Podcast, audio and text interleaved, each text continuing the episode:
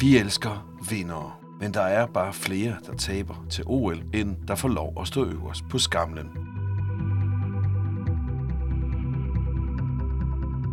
De var skadet, form var der ikke, Massen den knækkede, eller de var bare ikke gode nok.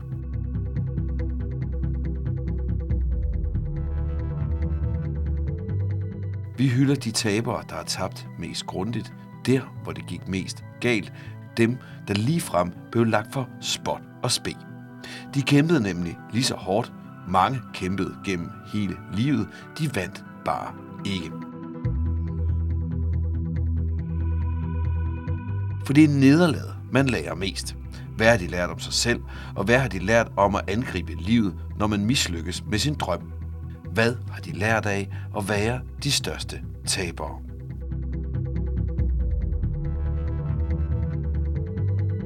Dag med Danmarks bedste kuglestøder gennem tiderne, Joachim B. Olsen. Joachim B. Olsen debuterede ved OL i år 2000. I 2004 der får han bronze. Den er i dag blevet lavet om til sølv, fordi en af modstanderne foran var dopet.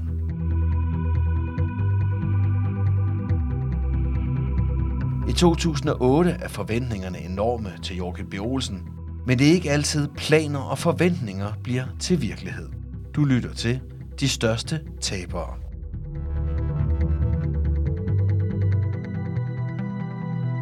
Joachim, hvordan kommer du i gang med at dyrke atletik? Mine forældre bliver skilt, og jeg flytter sammen med min far, som bor meget tæt på Aalborg Atletikstadion. Så der er ligesom noget geografi. Så er det 88, og der er OL i fjernsynet, og jeg sidder og ser det, og er meget, meget altså bliver fuldstændig vildt fascineret af atletik. Ik- ikke sådan kun kuglestød, slet ikke alt atletik. Jeg synes bare, det er det mest øh, fantastiske sport at se. Jeg gik til judo, det kunne jeg også rigtig godt lide, og spillede fodbold og håndbold, ligesom så mange andre. Der var bare et eller andet ved atletikken, der tændte mig fuldstændig. Oven i det har jeg så en gymnastiklærer i, i skolen, der hedder Peter Wirtz, som selv er en dygtig atletikudøver, og han introducerer os for atletik, og vi kommer ned i skovdagen og prøver det. Vi skal tage sådan en atletikmærke. Så der er noget med noget geografisk nærhed, noget inspiration fra at se OL på fjernsyn, og så prøve det selv.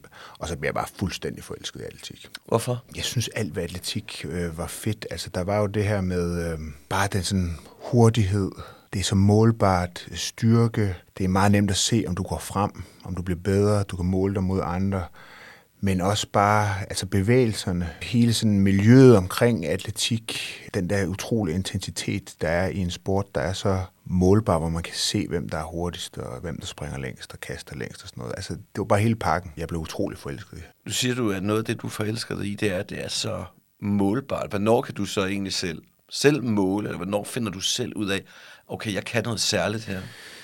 Sådan relativt hurtigt, så blev jeg sådan god, sådan i hvert fald på regionalt niveau i Nordjylland og sådan noget, når der var amtsmesterskaber. Det var faktisk måske en af mine fedeste oplevelser overhovedet med atletikken. Det var som 12-årig at blive amtsmester på 100 meter i længdespring og kuglestød og sådan nogle ting der. Altså det var sådan den første konkurrence, som jeg sådan rigtig havde set frem til og trænet til og sådan noget.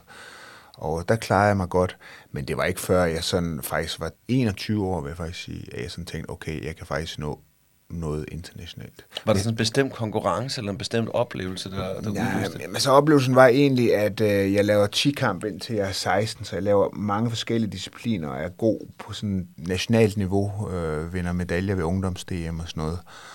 Og øh, så beslutter jeg mig som 16 for, at jeg vil kaste diskos. Jeg er god til det, jeg har nemt ved at blive stærk, øh, og kommer med til junior-VM som 19-årig, og kommer, kommer ikke i finalen. Og det går ligesom op for mig der, at øh, jeg tror sgu ikke, jeg kan nå sådan verdenseliten i diskos, fordi jeg, simpelthen, jeg kunne bare se, at de var bare to meter høje alle sammen. Altså, du er simpelthen for lille? Jeg er for lille, simpelthen. Jeg er ikke høj nok. Jeg er 1,84. Det får mig ikke til at, sådan at miste modet. Jeg siger bare, at jeg skal træne endnu hårdere, endnu hårdere, endnu hårdere. Men jeg kan godt se, at det er svært, det her. Jeg har også lavet meget kuglestød, men jeg har ikke rigtig trænet det, bare konkurreret i det. Den fysiske træning til kugle og diskos er meget ens. Og så den vintersæson begynder jeg så at træne kuglestød, egentlig bare for at have det som et element i min øh, diskostræning.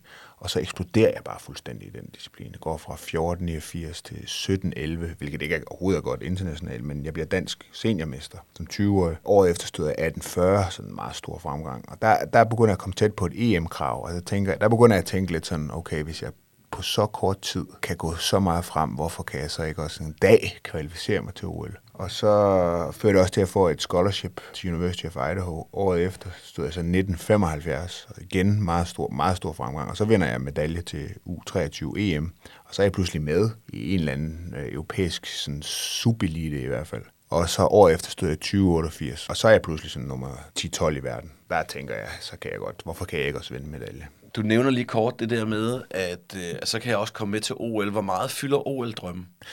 Jamen, den fylder rigtig meget. Altså, det er jo det ultimative mesterskab at komme til som atletikudøver. Det er jo ikke fordi, det sportsligt er, er højere niveau end et VM. Det er de samme, der deltager. Faktisk kan VM nogle gange være højere, fordi at amerikanerne ofte har fire med. Øh, hvis du er verdensmester, så er du kvalificeret automatisk. Men OL har bare en historik over sig, en ånd over sig, som gør det til noget helt særligt, og det er jo også det er jo mere, det er jo, selvom VM i atletik er også et meget, meget stort mesterskab, så er der jo meget mere interesse og prestige omkring et olympisk Der er ikke så mange, der opdager, at der er VM i atletik. Nej, ikke. Altså lidt over på DR2, men ellers ikke. Ja, det er rigtigt. Altså, og især kan man sige, også i Danmark, hvor, hvor man kan sige, at atletik ikke er en, en, en særlig stor sport. Hvis tager til Sverige og Finland og sådan noget, så er det noget helt andet. Og Norge også. Ikke? De har lige så haft en gut, der har sat verdensrekord på 400 meter hæk. Så de, der er nogle andre traditioner i de andre nordiske lande, der, der rangerer den højere. Men i rigtigt, i Danmark gør den ikke. Men det her med for en atletikudøver og OL, er det næsten større at komme med til OL, end at klare sig godt til nogle af de andre store mesterskaber? Ja, det er stort. Ej, jeg vil sige, en, en VM-medalje, det er også en rigtig, rigtig stor ting. Men altså, man kan sige, hvis skal du vælge mellem en VM-medalje og en OL-medalje, så vælger du selvfølgelig en OL-medalje, ikke? Det er klart. Og der er jo også en, altså det er jo en helt, helt anden øh, opmærksomhed, man også får. Ja, fuldstændig. Det, det er helt andet type mesterskaber. Der er jo selvfølgelig mange forskellige sportsgrene, 10.000 atleter. Og så igen det her med historikken, altså... Øh, de fleste atletikudøvere er jo også lidt nørdet med historikken og så videre, så der er jo meget øh, historie historier øh, omkring et OL, øh, og dem, der vinder medaljer, det er sådan nogle, man, man husker ikke. Altså, så det, det, er, det er meget stort. Jamen, man kan vel også sige, at OL er, ved mindre du spiller øh, fodbold, håndbold eller, eller lignende, så er OL vel den mulighed, danske sportsfolk har for at kunne drive det til noget i en anden sammenhæng, end lige bare sådan smalt og vinde medaljerne. Ja, men det er ret nok. Altså OL, det giver en eksponering, du ikke rigtig får øh, ved de andre øh, mesterskaber. Det er rigtigt. Der er noget helt, helt særligt. Og jeg tænker, også for dig personligt har det vel betydet temmelig meget. Ja, ja. Altså det, det er helt klart, at det er den medalje, som øh, selvfølgelig fylder mest. Man kan også sige, at altså, jeg vandt mange medaljer. Jeg var sådan et etableret sportsnavn i, i Danmark, altså sådan, øh, fordi jeg, jeg vandt otte, så det var sådan, der, der begyndte jo at komme noget opmærksomhed omkring det her med, at vi havde en atletikudøver, som rent faktisk kunne tage medaljer, når man var afsted til mesterskaber. Men øh, det er jo først, da jeg sådan ligesom vinder altså OL, hvor jeg sådan bliver etableret øh, i, i op gennem nullerne som et, sådan en, en af de sådan top 10 sportsnavn i Danmark, som der blev skrevet mest om osv. Så, så ja, OL, det betyder rigtig meget. Du startede så din kampagne frem mod OL og 2006 og 2004. Hvordan forløber det? I 2000, ikke, der er jeg 23. Der er jo sådan stadig, jeg er på vej frem. Og øh, året før var det ikke givet, at jeg ville komme med til et OL. Eller to år før var der ingen, der troede på, at jeg kunne komme med til et OL. Så det går ekstremt hurtigt i de der år der. Og der var det særlige ved OL i 2000, at det jo var i Sydney, og det betød også, at det lå meget sent, så det lå i september måned, faktisk midt sidst i september. Så jeg får en ekstrem lang sæson, altså der strækker sig fra januar til september. Men det forløber egentlig godt og helt planmæssigt. Jeg sætter den her kæmpe... Det, det er så måske noget af det, der virkelig går galt. Sådan lidt uh, uheldig held, kan man sige. Fordi jeg, jeg til senior DM på mit hjemmestadion i Aalborg sætter en kæmpe personlig kortstød, de her 2088 Øh, jeg har kun været over 20 meter en anden gang, altså det er 2026, så også fra 2026 til 2088, det er et meget stort spring. Og det er klart, det er første gang i min karriere, hvor at jeg oplever, at omgivelsernes forventninger til mig pludselig nu bliver større end mine egne forventninger. Fordi 2088, så kan du, støder du det til OL på det tidspunkt i hvert fald, kan du godt tage en medalje. Altså du er outsider, men gør du det, så kan det godt føre til en medalje det giver også nogle forventninger til mig selv. Altså, det er klart, at jeg tænker, hvis jeg kan gøre det her til OL, så ved man ikke, hvad det kan blive til. Men for, jeg kan mærke, at forventningspresset bliver stort, og jeg bliver omtalt som en af boblerne til en medalje osv. Det er et helt andet pres. Øh, så psykisk synes jeg ikke, at der var jeg ikke det rigtige sted. Altså, jeg, jeg kunne mærke, at selve det sportslige, jeg glædede mig ekstremt meget til at komme til OL. Men jeg kunne godt mærke, at, at jeg havde ikke det der positive pres, som jeg normalt Og du havde. glædede dig ikke til egentlig at se, hvordan det gik. Det var mere som... Jeg, jeg var mere nervøs for, hvordan For- det gik. ja. Det var, mere sådan, det var ikke så meget glæde, det var mere nervøsitet i forhold til, hvordan det kom til at gå. Og det er ikke et godt udgangspunkt. Hvorfor ikke? Altså, hvad er, det, hvad er det, der sker, når man, har det, altså, når man kommer til at vinde Jamen, forkert? det, det er simpelthen, øh, det er simpelthen, at du har, din forventning er, at nu laver du noget godt. Og det betyder også, at hver modgang, du får, øh, bliver gjort unødvendig øh, negativ. Ligesom. Det skal gå godt, så der er ikke noget, der må gå imod dig. Og det er der altid noget, der, der gør, også når det går godt. Det lyder nærmest som om, at det sværeste i verden faktisk er at være favorit. Især hvis du ikke er favorit. Altså hvis omgivelserne pludselig tænker, at du er favorit, og du ikke er det, kommer du jo i sådan en mental defensiv position, ja, som bare ikke er et, et godt sted. Hvad det gør, det er simpelthen svært at komme i zonen. Altså det er simpelthen svært at komme ind i det rum, du skal være i mentalt, hvor du kan overraske, fordi forventningen er, at du gør det. Og, og så sker der det der med, altså, at omgivelsernes forventninger bliver større end din egen. Det er altid bedst at kunne overraske positivt. Hvad synes du så om den måde, det så går til OL i 2000?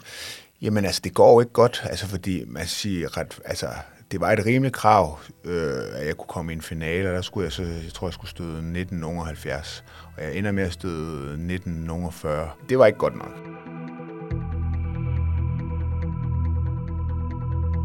Lars Nielsen, landstræner i atletik.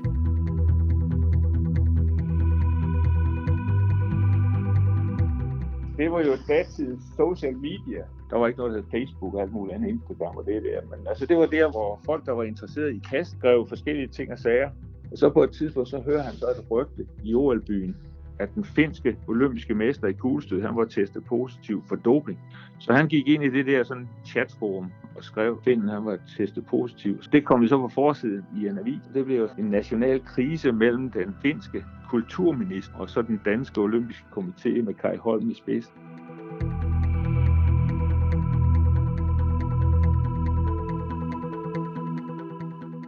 Dengang var internettet relativt nyt, det var i 2000. Der er sådan et chatroom, helt primitivt, hvis man så det i dag. Ikke? Et lukket chatroom for, for sådan øhm, atletikudøver for kaster. Og jeg øh, øh, er på vej ned øh, og spise sammen med en af mine øh, holdkammerater, Jan Beleske. På vejen derned, der møder vi den tyske landstræner i kuglestød. Og han kommer sådan hen til os og helt oprevet om, vi har hørt det her med, at Arsi Hajo, som har vundet mændenes kuglestødskonkurrence, han er testet positiv for doping. Og så, nej, det har vi ikke hørt. og Sådan noget. Det var da helt sindssygt og sådan noget. Nå, okay, vanvittigt. Og så møder vi også på vej derned John Godine, som er blevet nummer tre i konkurrencen. Han spørger også os, har I hørt det der sådan noget? Ja, vi har lige hørt det og sådan noget. Og så går jeg ind på det der chatroom, og der skriver jeg så, at der er det her rygte. Og det bliver så ligesom øh, opfanget af nogle finske journalister.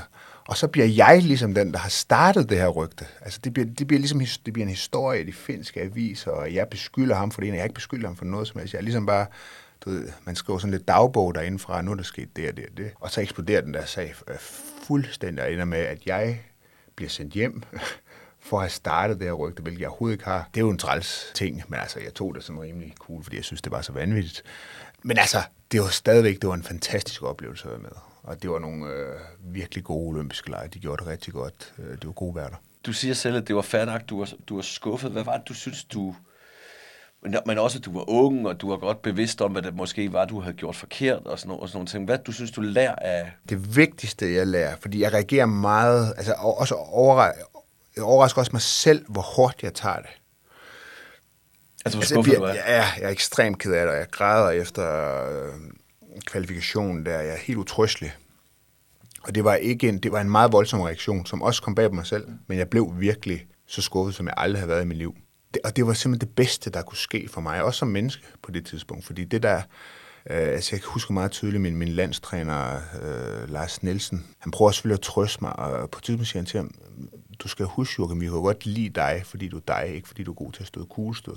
Og det rammer det meget godt ind, fordi det kunne jeg så se bagefter, at jeg havde ligesom hængt mit sådan selvværd op på sportslig succes, at jeg var kun noget, hvis jeg havde sportslig succes.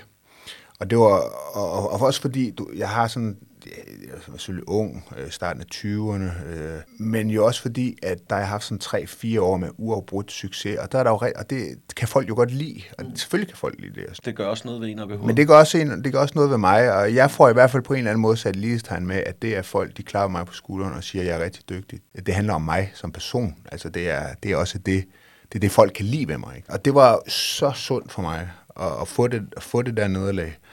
Og blive bevidst om, nej, det er faktisk ikke, de synes, det er mega fedt, at du, det er skide godt, du er god til det her, sådan noget, men der er også andet i livet. Folk kan faktisk godt lide dig alligevel. Og, og da jeg ligesom indser det, og det kunne kun lære på den her måde, så bliver jeg også meget bedre atlet og meget bedre konkurrencemenneske og sådan noget, og det bliver i, i virkeligheden meget sjovere. Øh, Joachim, så er der OL 2004, øh, øh, som vel egentlig bare er en det er bare en succesoplevelse? Ja, det er en kæmpe succesoplevelse. Dog med den lille mente, at lige efter konkurrencen, der er jeg skuffet, fordi det, det er den tætteste konkurrence i OL's historie. Og jeg på dagen jo vinder en bronzemedalje. Stod 21-7, og nummer 1 stod 21-16. Jeg har det stadigvæk den dag i dag, hvis, vi, hvis det samme felt havde haft øh, 10 konkurrencer den dag, så har jeg vundet de syv af dem. Altså jeg var den, der var bedst på dagen, men i den konkurrence der, der rammer jeg den simpelthen ikke helt det er stadigvæk en succesoplevelse, fordi mit mål, det var en medalje. Men du tænker et eller andet du kunne godt have fundet de 9 cm? Ja, det, det havde jeg helt sikkert i mig. Altså, det, jeg har tit gået og tænkt på, at det kan jeg stadigvæk tage mig selv i.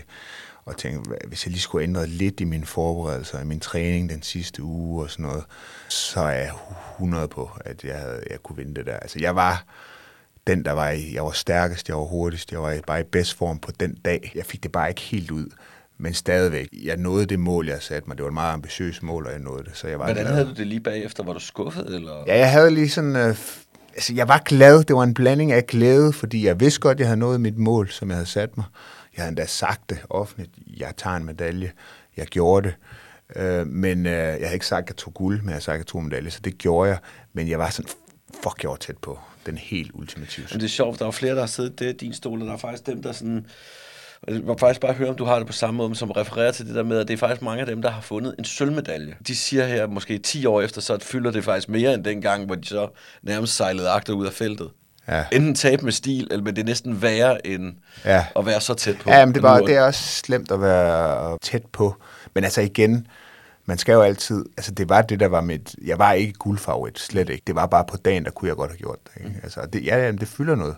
Hvad, men, lærte du, hvad, hvad lærte du af det, det der med at være? Det var ikke en mental ting. Det var nogle, jeg lærte nogle ting omkring min forberedelse, rent træningsmæssige ting, som jeg skulle gøre lidt bedre. Jeg, jeg er faktisk ikke engang sikker på, hvor meget jeg lærte af det. Altså helt, helt ærligt.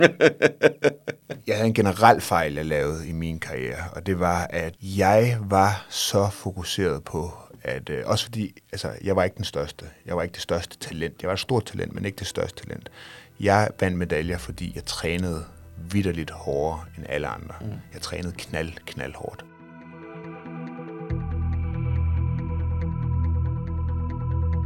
Lars Nielsen, landstræner i atletik.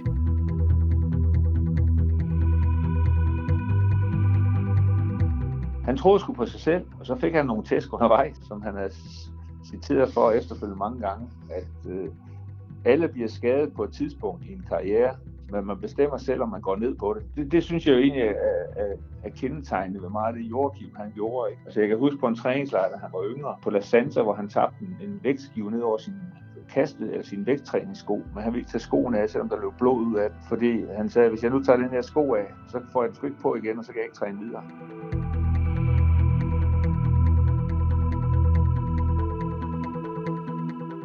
Det bragte mig rigtig langt. Det gjorde, at jeg i mange år var i verdenseliten. Men jeg trænede også for hårdt. Det skete også her. Der trænede jeg for hårdt de sidste tre uger. Jeg skulle have været lidt mere afslappet. Jeg var så jeg, jeg, jeg havde bare sådan noget mentalt, som også gav mig en meget stor styrke. Jeg kom meget, jeg vidste, når jeg stod der, så var jeg forberedt. Jeg havde ikke slækket på noget. Jeg havde gjort alt og mere. Men, men de sidste tre uger skulle jeg have trænet lidt mindre hårdt, så jeg havde været lidt mere frisk. Og så er der OL 2008. Den ja, berømte fanebærer. Ja, ja, det, det er jo så det, jeg husker fra det, fordi sportsligt, ikke, der havde jeg haft et frygteligt år, hvor jeg havde været skadet. Altså, du går egentlig ikke ind til det med de store forventninger? Nej, det gør jeg ikke. Det, det er sådan en hit eller miss ting for mig, fordi at, øh, jeg havde træning, hvor jeg stødte utrolig langt, og hvor jeg, altså, det var, jeg havde bare ikke nok konkurrencer, fordi jeg havde haft de her skader. Så det var sådan lidt, kan jeg ramme den, kan jeg ikke ramme den? Og jeg Altså, du egentlig, går lidt ind og håber på, at du har den der ene dag ud af 10, hvor den bare er der. Ja, altså fysisk, der var jeg der, men teknisk, der havde jeg simpelthen, jeg havde haft, kun haft to stævner eller sådan noget hele året, så, så det, var, det var hit and miss. Og det, var så, det blev så det blev et miss. Men jeg har aldrig fortrudt, at jeg skulle tage med, øh, fordi at jeg havde fortrudt resten af mit liv, og så kunne jeg gå og tænke på, hvad nu, hvis jeg havde haft den der hit-dag der. Mm. Øh, men, øh, men den store oplevelse, ja, det var helt afgjort at være fanebærer. Det var en meget stor ære at blive udvalgt til det, men, så det glemmer jeg aldrig. Men offentligheden, det kan godt være, at de, dine egne forventninger ikke var specielt men offentlighedens forventninger var jo også, at vi havde ham her, der Ja, ja. tog medalje for fire år siden. Ja, ja, præcis. Altså, men mindre han gør det samme igen, ja. Ja, ja, så er det jo en skuffelse. ja. Men, Hvordan- da, men der var jeg... Hvordan forholdt du dig til det? Ja, men det vidste jeg udmærket godt, men der var jeg så også lige de der otte år ældre, end jeg var i Sydney, og kunne bedre ligesom selv håndtere, at mine omgivelses forventninger var store, og sige, at øh, jamen, jeg ved godt, hvor det er, jeg ligger, og jeg ved godt, hvad der er det realistiske, og jeg ved godt, hvorfor jeg er her, og hvad det er, der skal ske. Det var slet ikke lige så slemt for mig som i 2000. Altså, der var jeg bedre til at blokere ting ud. Altså, hvad med selve dagen? Altså, hvad er dine forventninger? At du kan snige dig med i finalen? Eller? Ja, min forventning er, det er ligesom at sige, altså, hvis jeg kommer i finalen, så kan alting ske. Altså, men, men jeg har bare ikke den, altså, det er ligesom, når, når, når du er i fuldstændig form, ikke, så kan du gå ind, og hvis du skal tage 10 stød, så kan du stå langt på det første. Hvis, hvis teknikken ikke helt er der, jamen så kan, du, så kan det være, at du skal bruge 10 stød, men du har altså bare kun 3 den dag. Så det, det er sandsynligt for, at du rammer det gode stød, er bare meget mindre. Det tænker man, hvorfor kan man ikke det, man gør det hele tiden? Altså, Du har men det gjort bare- det, undskyld, jeg siger 10.000 gange før i dit liv. Ja, det har man, men det er bare det der med, at et kuglestød, det er ligesom, og det er det, jeg synes var så fascinerende ved kuglestød også, det er jo, det er en styrkedisciplin, det kræver meget, meget høj styrke, men teknikken er meget, øh, ja, hundredvis af bevægelser, der skal tætte sammen med en rigtig timing og rigtig rytme og sådan noget. Du ved, det er, for, det er to meters forskel, altså, hvis du ikke gør det. Og det kræver bare, at du har rigtig, rigtig mange stød, og det havde jeg bare ikke der. Øh, Så ja, det var super nederen. Øh, Men, øh, men altså, det, det var slet ikke lige så hårdt mentalt, som det var i 2000. Så har du de her tre stød. Ja. Og så er det ligesom rimelig klart, at du kom ikke i den øh, finale. Ja, Hvordan havde du det? Jamen, jeg var øh, irriteret og skuffet, og jeg var ærgerlig. Men jeg havde det nok også sådan, altså at sige, jeg var 31 på det tidspunkt, altså jeg... Øhm, Du vidste godt, der lå ikke et OL mere om fire år. nej, det kunne da godt have gjort, ikke? men jeg vidste, jeg vidste også bare godt, at jeg var lidt slidt. Også fordi jeg havde trænet så hårdt og så meget, og jeg var begyndt at gå lidt i stykker.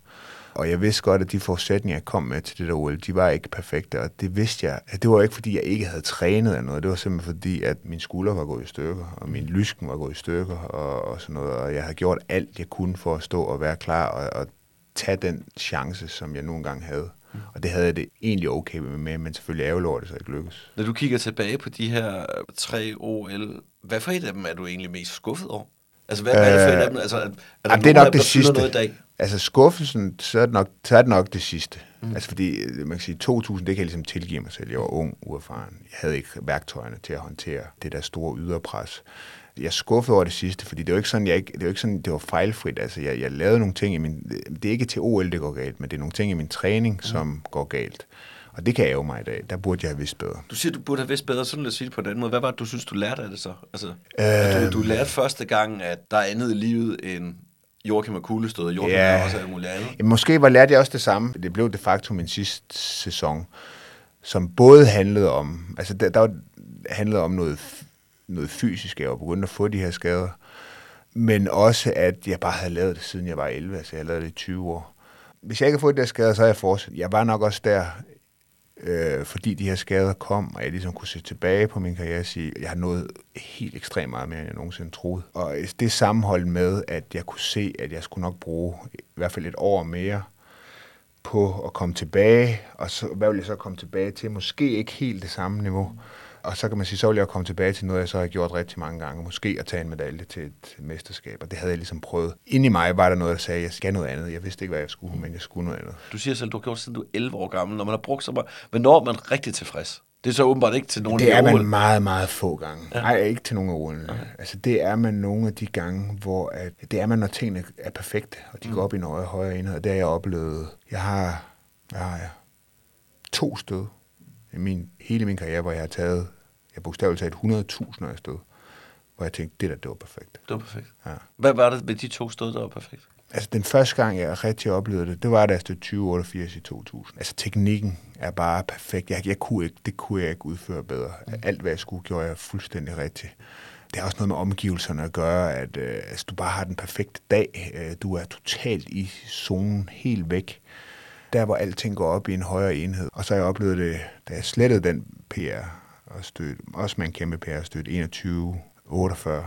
Det var det samme. Også med, til et college-stævne øh, på hjemmebane øh, i Idaho der, øh, hvor alting også går op i en højere enhed. Altså, det er nok de to gange, jeg har oplevet, øh, hvor tingene var perfekte. Resten af gangen, der er de ikke perfekte.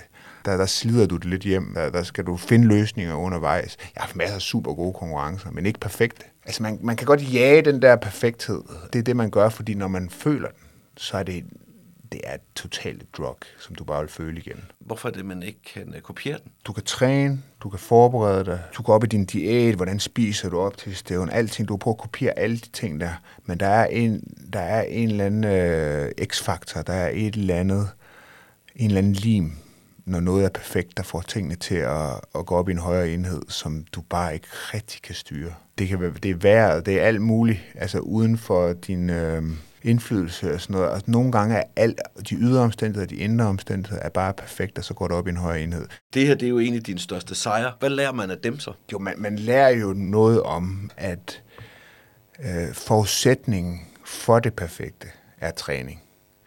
At øh, det kommer ikke af sig selv.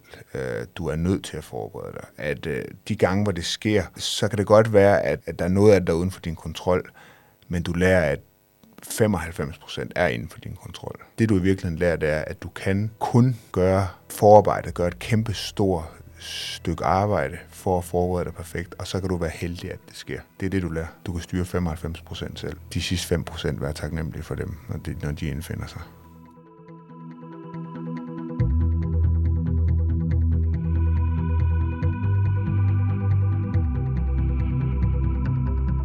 Du har lyttet til De Største Tabere. Lavs program om OL-deltagere, der var så tæt på, og så alligevel så langt fra.